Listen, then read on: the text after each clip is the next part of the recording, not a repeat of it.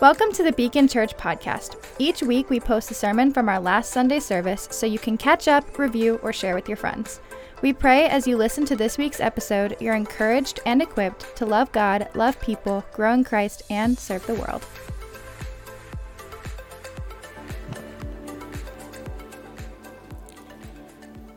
Now for the matters you wrote about. It is good for a man not to have sexual relations with a woman. But since sexual immorality is occurring, each man should have sexual relations with his own wife, and each woman with her own husband.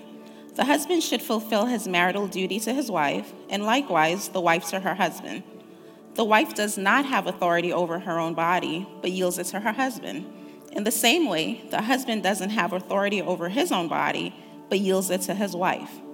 Do not deprive each other, except perhaps by mutual consent and for a time, so that you may devote yourselves to prayer. Then come together again, so that Satan will not tempt you because of your lack of self-control. I say this as a concession, not as a command.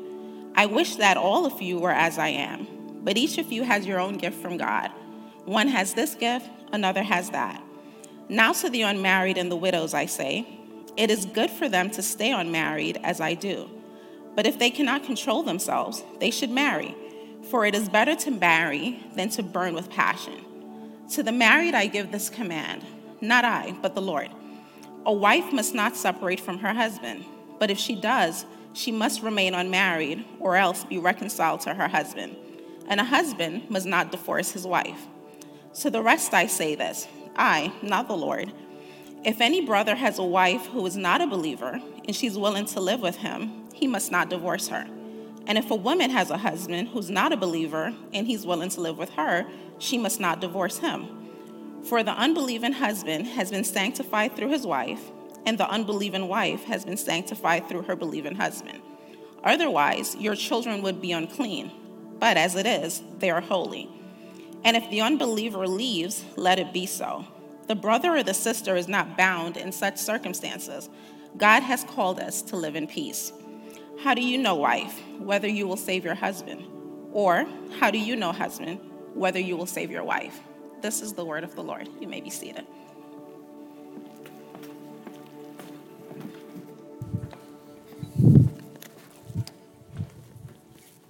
All right. Good well, morning, Beacon family. Good morning, everybody.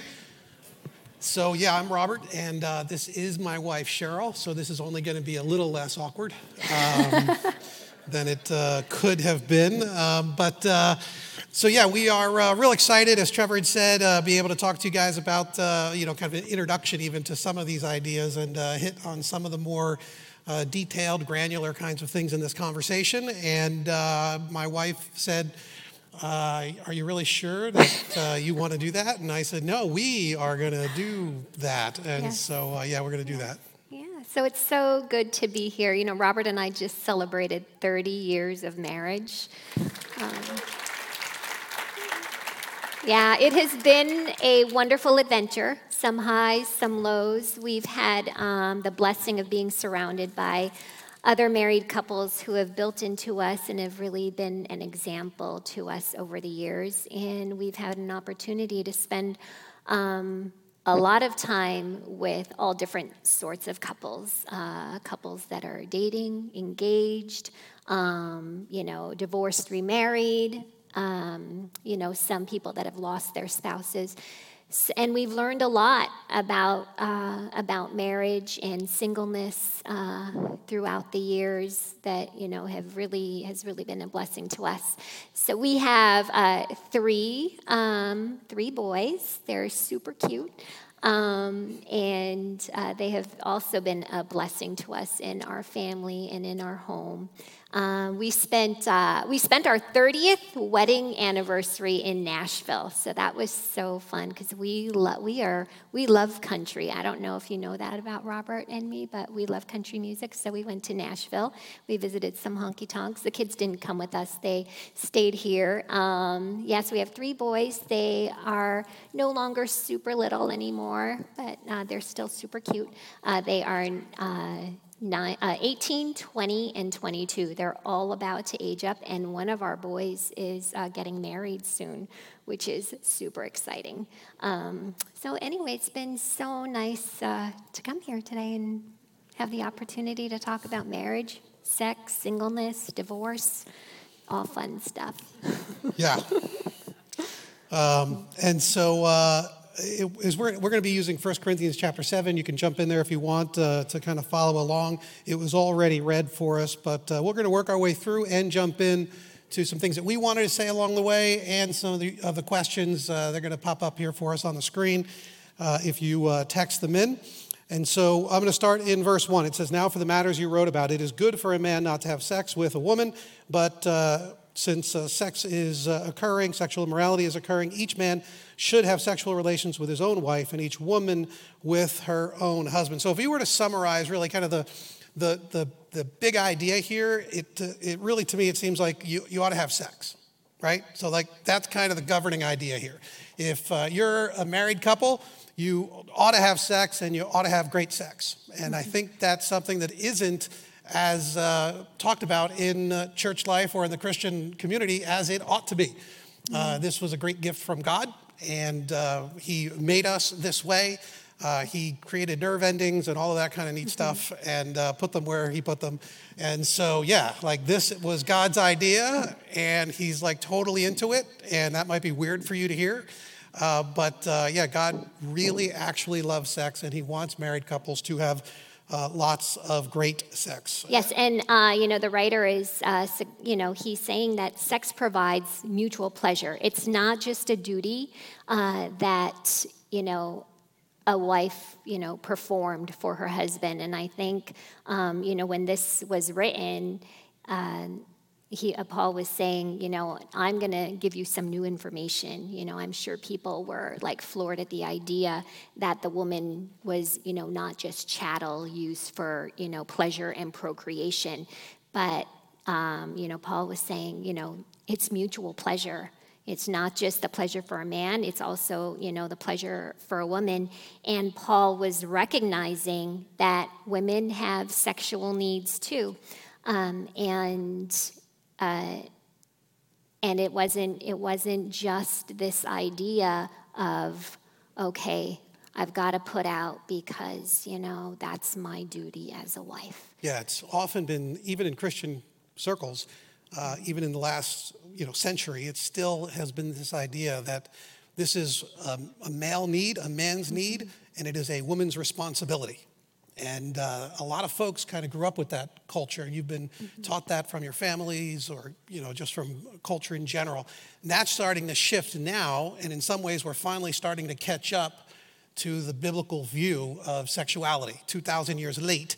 Uh, but we're finally starting to, as a culture, catch up where we're really recognizing Uh, that there is a need sexually, a desire sexually, there is gifting in it, uh, but there's a, a gift and there's an obligation to it, that, but it extends to both men and women. Yes. And there is an equality in that that is startling to find in a two thousand year old document. Yeah, and I think, uh, you know, one of the things that we've learned in our marriage over the years is, you know, we change over the years, and it's so important to have open dialogue about sex in your marriage, because if you enter a marriage not being comfortable talking about sex, it is, it's, it's going to be this, um, you know, experience where people are, you know, I think I'm giving him what he wants, and he thinks he's giving me what I want, but I don't really want to talk about it. It's very uncomfortable to talk about it. But if you become comfortable talking about it, then it just becomes all that much better. Um, so and, real quick, uh, yeah. one of the questions came in oh. uh, already, so uh, we want to just... Ooh. yeah, why don't you take... No, so, yeah. um, so uh, when we're talking about sex, we're talking about more than sexual intercourse. And so that's important for us to recognize. When the scriptures talk about sexual immorality, it isn't just talking about full-blown intercourse, vaginal sex. It's talking right. about something way, uh, way more than that. And that also means that when we talk about it, it, it is more than just that. The reason I say that is because one of the questions is, is oral sex sex? And yes, it is sex. That's why we put the word in there, partly, oral right. sex. Um, and one of the great ways to, to recognize that uh, would be to think about uh, your, your relationship, your spouse, and whether or not they would be able to participate in that with another person without you wanting to kill someone. and uh, and so like that's kind of a good good good rule of thumb. So is that, yeah, and and you know, sex is more than that as well, because it, you know, we, you know, you want to you want to think through uh, the marriage vow and whether or not your partner would see these things as a violation, and then also mm-hmm. historically which things are are viewed as uh, either uh, something that would be reserved for a husband and a wife, or would be a violation of the marriage covenant. Right. Uh, and so oral sex is certainly in that category, mm-hmm. but even more than that. Yeah, and everybody, you know, everybody has uh, a rule book about sex. Um, I'm not sure if that question was uh, was uh, meant to say, is oral sex within marriage okay? Is oral sex sex within marriage? I don't I don't know what that a question um, meant, or is oral sex sex, if it was just um, I assume that asking. Was somebody wondering whether or not they can get away with it before marriage. Oh, yeah. But I don't yeah, know. Maybe probably. It wasn't. It yeah. could have been. Could have um, been. So it's it's really good for a couple to, you know, have a rule book. Rule, you know, you may have your own written rule book based on your past experiences, based on your upbringing in your home. Um, but it is really important for a couple to develop their own rule book so that there's comfort and there's um, and there's you know a mutual understanding of what is acceptable and not acceptable between you know the husband and wife. Because what you don't want is you don't want to not have this rule book developed and then get to the other side of marriage, get to your like your wedding night, and have all these expectations placed on your husband, and you expecting certain things and wanting certain things, and then you know your husband look at you like you're from Mars, because that is not what he had in mind. Um, and so it's very important to have these ongoing conversations, because even as the years go on, you might you know. want to change up some things that you that you did. So that's kind um, of a key point, I think, because for you know, I, I sometimes I joke that Cheryl's been married to five men. you know, it's all me, but it's five different versions of me over the years. And so, like you know, she she hired like a, I mean, she married a uh, a uh, kid, you know, from Jersey who was like nearly uh, I, anyway, a kid from Jersey. Just put that in your head from the nineties, um, and. Uh, And now, like, you know, I'm I, I'm changed. Like, I'm a different person. I'm still the same person, but I'm also a very different person. And I have different ideas and different uh, even values than I had back then, and different uh, things that I would consider needs and different things that she would. And so the conversation has to continue as, you know, we as we continue in our marriages. Mm-hmm. And we've been able to do that uh, sometimes very successfully uh, over the years. And sometimes we get we get slack about it, we get lazy about it. Mm-hmm. And um, usually, you know, that, that ends up being something that has to be pushed back to the forefront.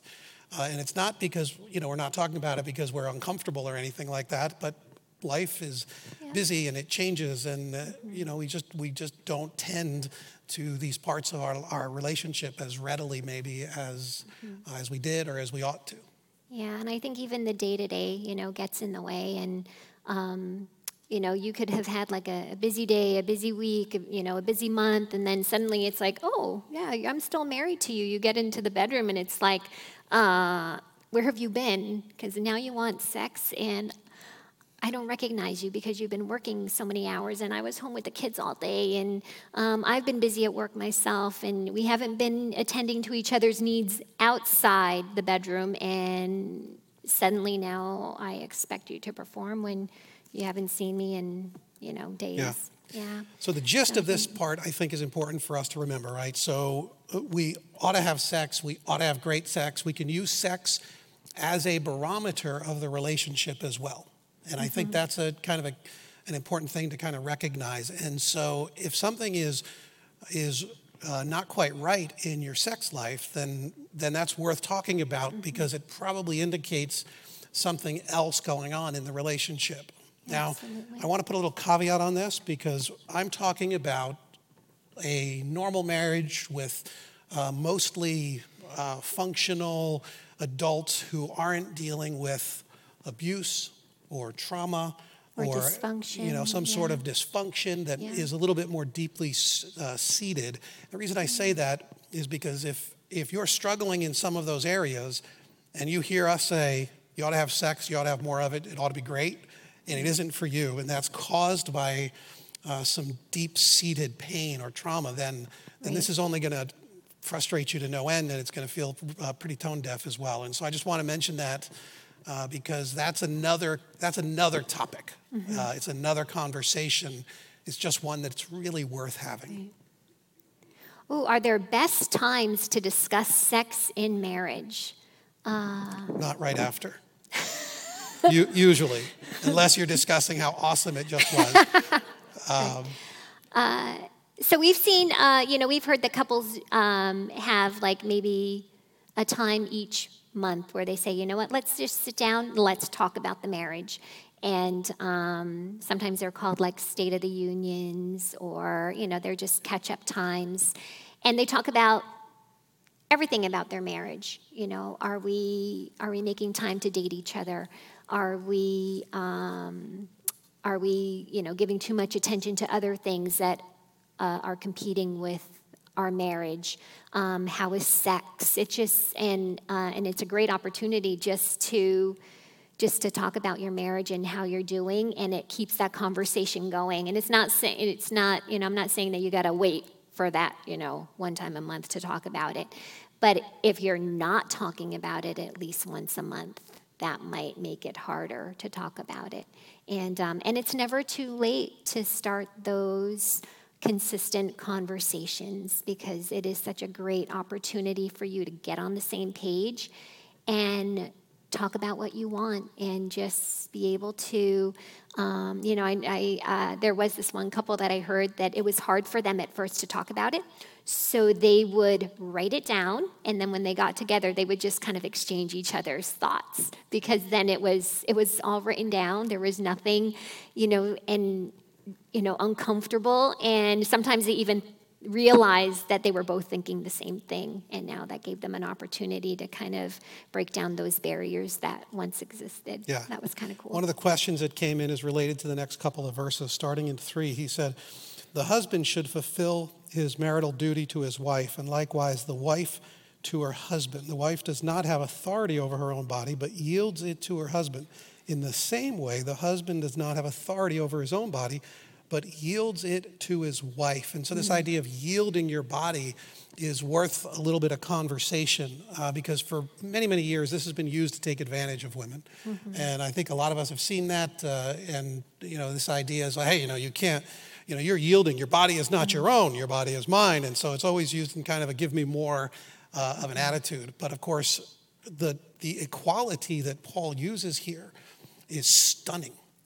This is like nearly unprecedented in ancient literature, especially coming from the background that this was written in uh, culturally. It, it, this is unbelievable. And so this idea of mutual obligation and a mutual gift that you're, you're offering, because the word here is actually a gift, a charis in the Greek. And so, and that idea that it goes both ways is so vital to a proper understanding of what it means to yield your body uh, to another person. Yeah. yeah, and it doesn't mean that you're you're yielding to the whims of whatever your spouse wants, you know, to do to you. Um, you know, some sexual proclivities are, you know, are degrading, and they're off limits for for Christ followers. Um, you know, but knowing what is and isn't, you know, off limits, and you know, just creating this um, comfort zone where you know where you serve each other and give this gift to each other can just become such a beautiful experience. Yeah, if we wanted to run in sort of broad brush stereotypes for a minute, because that's mm-hmm. always smart. um, you know, this idea, you know, it has been said, especially in Christian circles, that you know, one of the sexiest things a husband can do is the dishes. You know, oh, or yeah. put the kids to bed or something oh, like yeah. that. And the fact that a couple of you chuckle it shows that the stereotype has a reason. uh, but um, but uh, the, the point here is that a, a man might read this text and be like, obviously I'm yielding my body in a sexual way. You're, you have to yield your body in a sexual way. But the principle goes way beyond just sex. Mm-hmm. There's a mutual submission in other parts of the scriptures that yes. I think we could extend here, which means, yeah, that that finding out what your what uh, brings your spouse joy and pleasure, or or brings them a sense of solidity in the relationship and confidence in the relationship, mm-hmm. is part of yielding your body. Yes. But we don't want it to extend that far, because that means that it, it you know it impacts how we actually live through the rest, you know, of the of the day, the other twenty-three hours mm-hmm. of uh, the day. Yeah. Uh, so we have another question. How long is too long to wait by mutual consent? I think uh, this is referring to the uh, time uh, set yeah, aside for prayer. Let me read that yeah. first. In verse five, it yeah. says, do not pr- deprive each other, except perhaps by, perhaps by mutual consent and for a time, mm-hmm. so that you may devote yourselves to prayer. Uh, then come together again, so that Satan will not tempt you because of your lack of self-control. I say this as a concession, not as a command. So this idea of do not deprive, what do you what do you take there? Um, yeah, I think you're you're holding back. Do not deprive each other. I think sometimes, um, you know, a wife could use, you know, sex as a weapon. Like, if you don't do this, this, this, and this, then don't expect me to, you know, perform for you in uh, in bed. And um, that is sin. That is wrong. Um, I think you don't withhold because you're waiting for someone to perform. I don't now, think of course, that that, that is... That's with the qualifier that if something is wrong in the relationship, oh, yes. and if there's other issues going on or... Right. As you, you said, you know, sex is like a barometer. So if something, yeah, if something's wrong, it needs to be, it needs to be talked about. But this, uh, um, you know, but to de- you don't want to deprive your... your spouse. You want, you also want your spouse to kind of, you know, be clear when they are being, de- when they're feeling deprived. Um, and, you know, we've, we've, you know, I, I, I mentioned this before, but you don't want your husband or, you know, or your wife to want something and you don't, and feel deprived. And then, uh, and then, you know, come to you, like express that need. And you're like, pump the brakes, buddy. That's not what I signed up for. Um, I think I think it's important to to give that gift, because marriage is a gift. You know, just like, you know, being being you know, there's a gift of singleness, there's a gift of marriage. You've been giving been given this wonderful gift in your spouse, yeah. and you don't want to. And we're talking wanna... about kind of that the the last. you know, the last ten yards. Yes. And so the other ninety yards, uh, we, we've got to say that the conversation has to happen all along the way. And so what's causing the yes. deprivation? What, Is it a lack of understanding? The... Is mm-hmm. it uh, a situation where uh, lifestyle that, you know, one of the, you know, the husband or the wife is contributing to a, a chaotic or a stressful lifestyle right. that's causing the other to, to withdraw or pull back? And so... Um, you know, this isn't it, this isn't so much saying, you know, you absolutely have to make sure you do this first and foremost, mm-hmm. but the, we, we ought to get there. And the way we get there is through the conversation and the mutual respect and the love and uh, the sensitivity to each other's needs. And mm-hmm. all of those conversations bring mm-hmm. us to that point. If this is being used um, to uh, force or to make someone feel uncomfortable or awkward, then we haven't done the necessary preparatory groundwork. work yeah. to to kind of get there. Yeah. So the how long, back to that question about how long is too long for mutual consent. Um, you know, as I, long as you can pray, it said. Yeah, as long as you can pray. So if yeah. Your, your prayer life is fifteen minutes a day. Yeah. No, just kidding. Minutes. Scratch that from the I, video. It was a joke. I uh, I imagine that your prayer was like, when is this going to end? yeah. yeah, that's right. When is this prayer fast from uh, sex? And I, yeah, stop? I think for uh, I think for many, you know, for couples, it's it's different for. For every couple. You may decide, you know, to go a couple of days. You may decide to go a week. Um, uh, that would that week would not work in my home. Interestingly, uh, that's a, how many times um, per month is healthy? All right, so I'm going to give you. I want to talk about. Yeah. That's a great question. Um, I I like this because it starts to get sort of to brass tacks a little bit. the thing is, that is what your relationship has to figure out. Yes. And so everybody is a unique sexual creature. And so your desires, your longings, your needs, uh, wants, all of that is individual to you. And so now you've been put in a relationship by God.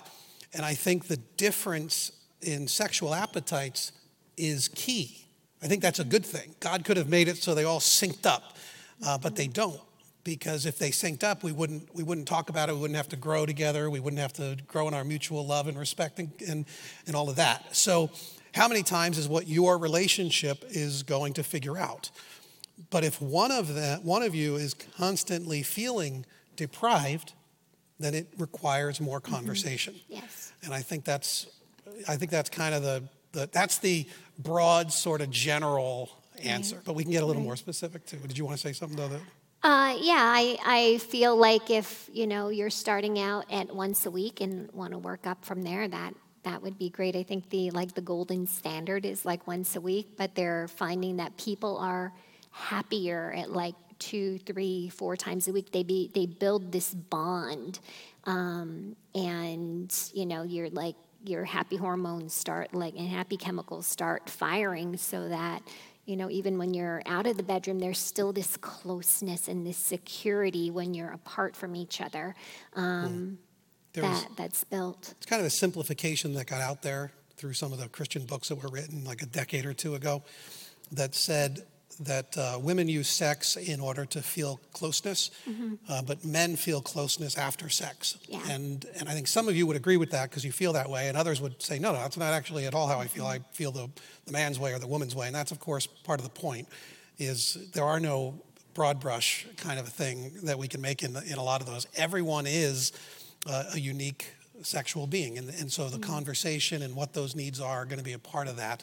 Mm-hmm. Uh, but it does flow both ways. And I think the the research you're talking about has has pointed out uh, over the last few decades of research that, you know, kind of the, the the minimum amount of sex in a marriage where things don't start looking more negative for the couple, kind of mm-hmm. like the baseline threshold is once a week. And yeah. they seem that most people have a three or four day kind of rhythm where they're having desire sort of increase almost naturally.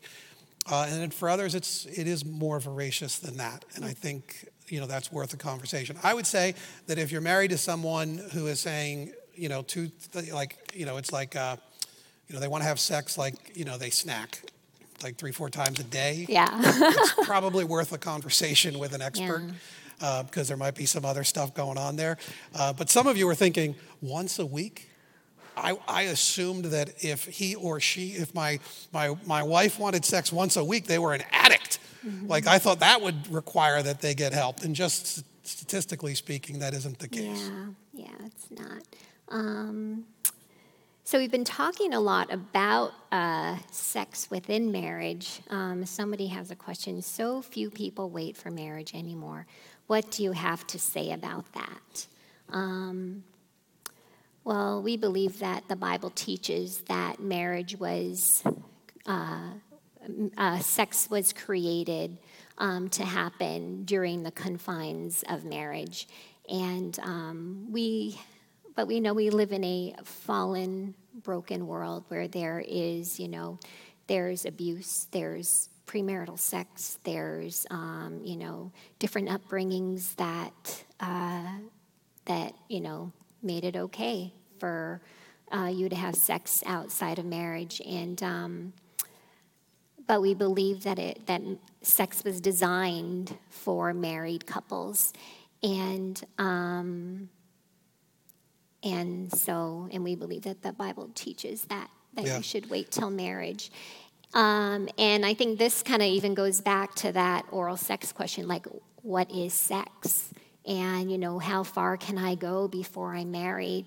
Um, I like to say as far as you would go with your sister. Yes, yeah. So, yeah. And I would I would love for you to talk to my sister. Son and his fiance, because they have set up some amazing, like, guidelines that, you know, I wish I had set up when I was, you know, uh, young and engaged.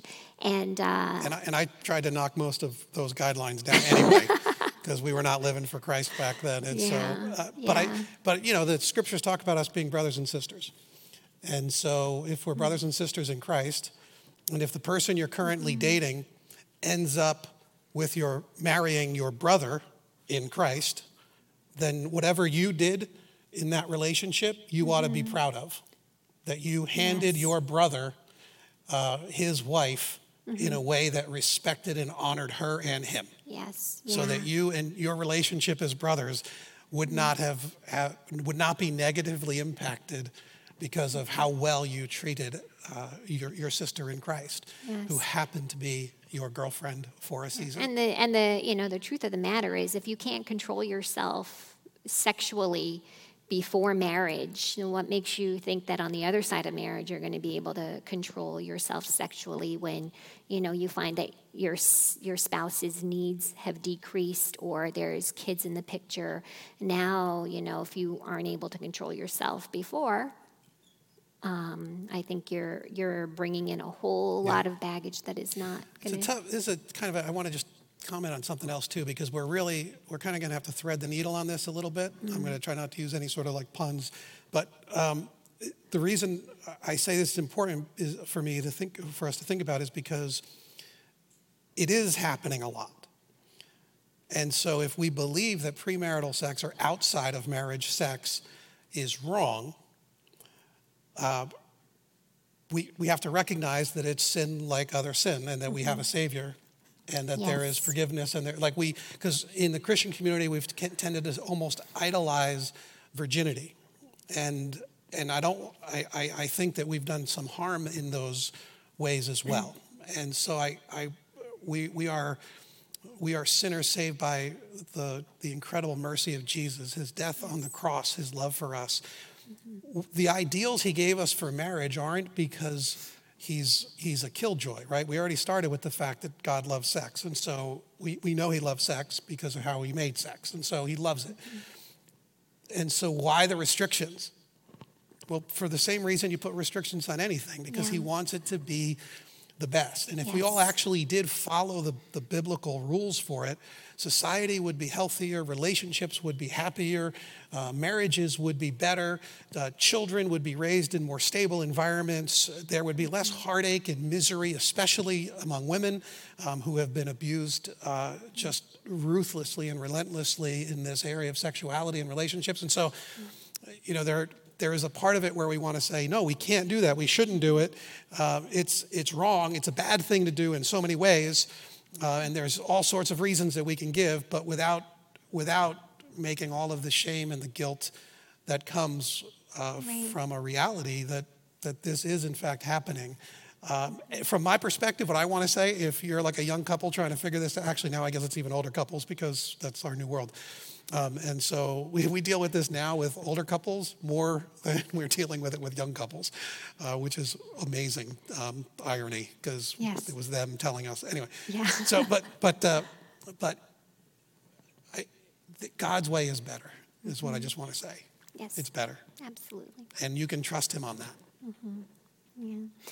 Um, so there's a part of this passage that talks about, you know, we're talk we're talking about marriage and. Um, Uh, there's also the a part of this passage that's talking about uh, divorce and being married to non-believers, and uh, you know, and so we just wanted to take a little bit of time to talk about that, because oftentimes when you're married to a non-believer, you're not playing by the same set of rules, and it becomes very, um, very tricky. Um, but we're encouraged, we're encouraged, if Christian, if you're married to a non-believer, it is God's desire that you stay married to to your spouse. Um, it talks about, you know, the sanctifying work that can be done in the lives of your spouse who's not a Christ follower. Imagine if you loved your spouse like Jesus does. What uh, life-giving and um, and you know loving influence you can have on on your husband or your wife, and with the hopes of leading them to to Jesus. And this is not a, you know, I'm going to stay in this marriage so I can preach at, at you know, at my spouse. In uh, First Peter, you know, he basically says, women, we, I don't want you to, you know, nag your husbands into into the family of Christ. You know, it should be, you should live your life like a Christian and have that draw them to Jesus. Um, and uh, um, I also want to say that, you know, he's also, Paul is not giving you permission to marry a non-believer for the hopes of bringing them to Christ. And we've seen that happen, you know, many times where, you know, somebody wants to get married so desperately, and the only person that it seems like God is bringing to me is a non-believer. And um, I would really, really caution you um, because, again, you are not playing by the same. Uh, you're not playing by the same set of standards, and it uh, it makes marriage all that more difficult. Marriage yeah. is hard enough. Cheryl's talking about this serious topic, and I'm smirking because I feel like I'm being punked because of all the questions that have just come in about masturbation. Oh. Um, so I just feel like you just wanted to say it. And oh. Did you cut my mic? Because you're like, oh. I can't do this. Oh, gosh. so, oh, wow. um, and so, yeah, we've had a few questions about it, and so uh, I think you should address those. Okay, so... Um, this is a real... I I... You know, I don't think that masturbation is wrong. I don't know if I'm going to get, like, criticized for that. I think um, there could be times when it is, you know, especially when, like, porn is brought into the equation. I think that is, that's off limits. Um, what were some of the other I think, questions? Because I, think, I just totally, I think it's like... Kind of a, I think that's a thing to hit on, because this is kind of a controversial topic in, in some Christian circles. Uh, I think for a married couple... especially, mm-hmm. uh, this idea of self-pleasure was one of the first questions, mm-hmm. the way it was phrased. Um, I think that a couple has to figure out if this works. I don't think there is a moral mandate in the scriptures that say mm-hmm. that this is wrong. And so mm-hmm. from my perspective, I think um, that it is inside of marriage. I think you we, you could easily look at that and say, no, this is okay. This is a this can be a good thing. And in mm-hmm. fact, there is really good indication that it's a necessary part of healthy sexuality and climax uh, for a whole lot of people. Yeah. And so manual stimulation or mutual stimulation, that kind of a thing. And so there's a, a big body of research out there that, you know, we tend to make vaginal sex the gold standard and, and simultaneous climax the gold standard. And those are mythologies that we have bought into that are not actually conducive um, to healthy sex for most people. Mm-hmm. Now, when you start talking about it, you know, in terms of like sort of on your own uh, and before marriage, this is where things get a little bit more dicey. Um, and I think what, I, I just I agree, we've never really, I don't know if we've really talked about that in many years, but I, I kind of think uh, the answer is uh, maybe sometimes it's yeah. right. Good, it's okay, and then maybe sometimes it's not. Right.